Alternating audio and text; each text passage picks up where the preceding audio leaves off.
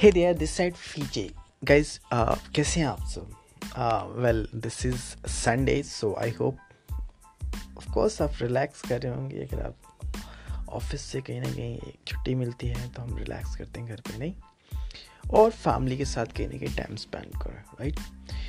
So the topic is not a big one but the very important one. Like as you know that, कहते हैं कि कोई भी रिश्ता हो, कोई भी रिलेशनशिप हो, that's all depend on our trust factor, right. So इसके ऊपर मैंने लाइन लिखी है, एक बहुत अच्छी लाइन ये है कि कहते हैं कि हर रिश्ते की डोर एक ट्रस्ट फैक्टर पे बंधी होती है। अगर उसमें भ्रम और शंका हो तो वो रिश्ता ज़्यादा दिनों तक नहीं चल पाता। So guys, I would say here कि आप किसी भी रिलेशनशिप में हो, either if you are just start your relationship, your friendship, either you just got a marriage and you want to build up fruitfully your marriage relationship, you have to build up trust factor.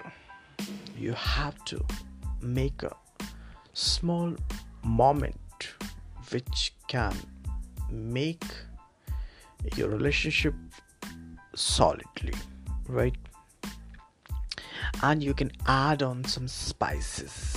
You can add on some uh, new things, just like uh, so that your partner would be feel good.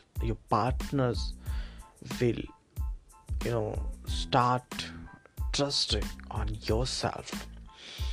So, I mean that especially like in marriage life, these are very important. This thing, these things, and we should follow uh, these tips like. We should admire our partner. We should find out uh, the moments so that we just say thanks from heart. We should be thankful to each other, our partners, and just show your love. Just find out the way whether we, you just start, you just showing your love. And when you'll start doing it, you'll definitely, your relationship will go on. Your relationship will be rock on. It will be solid, definitely.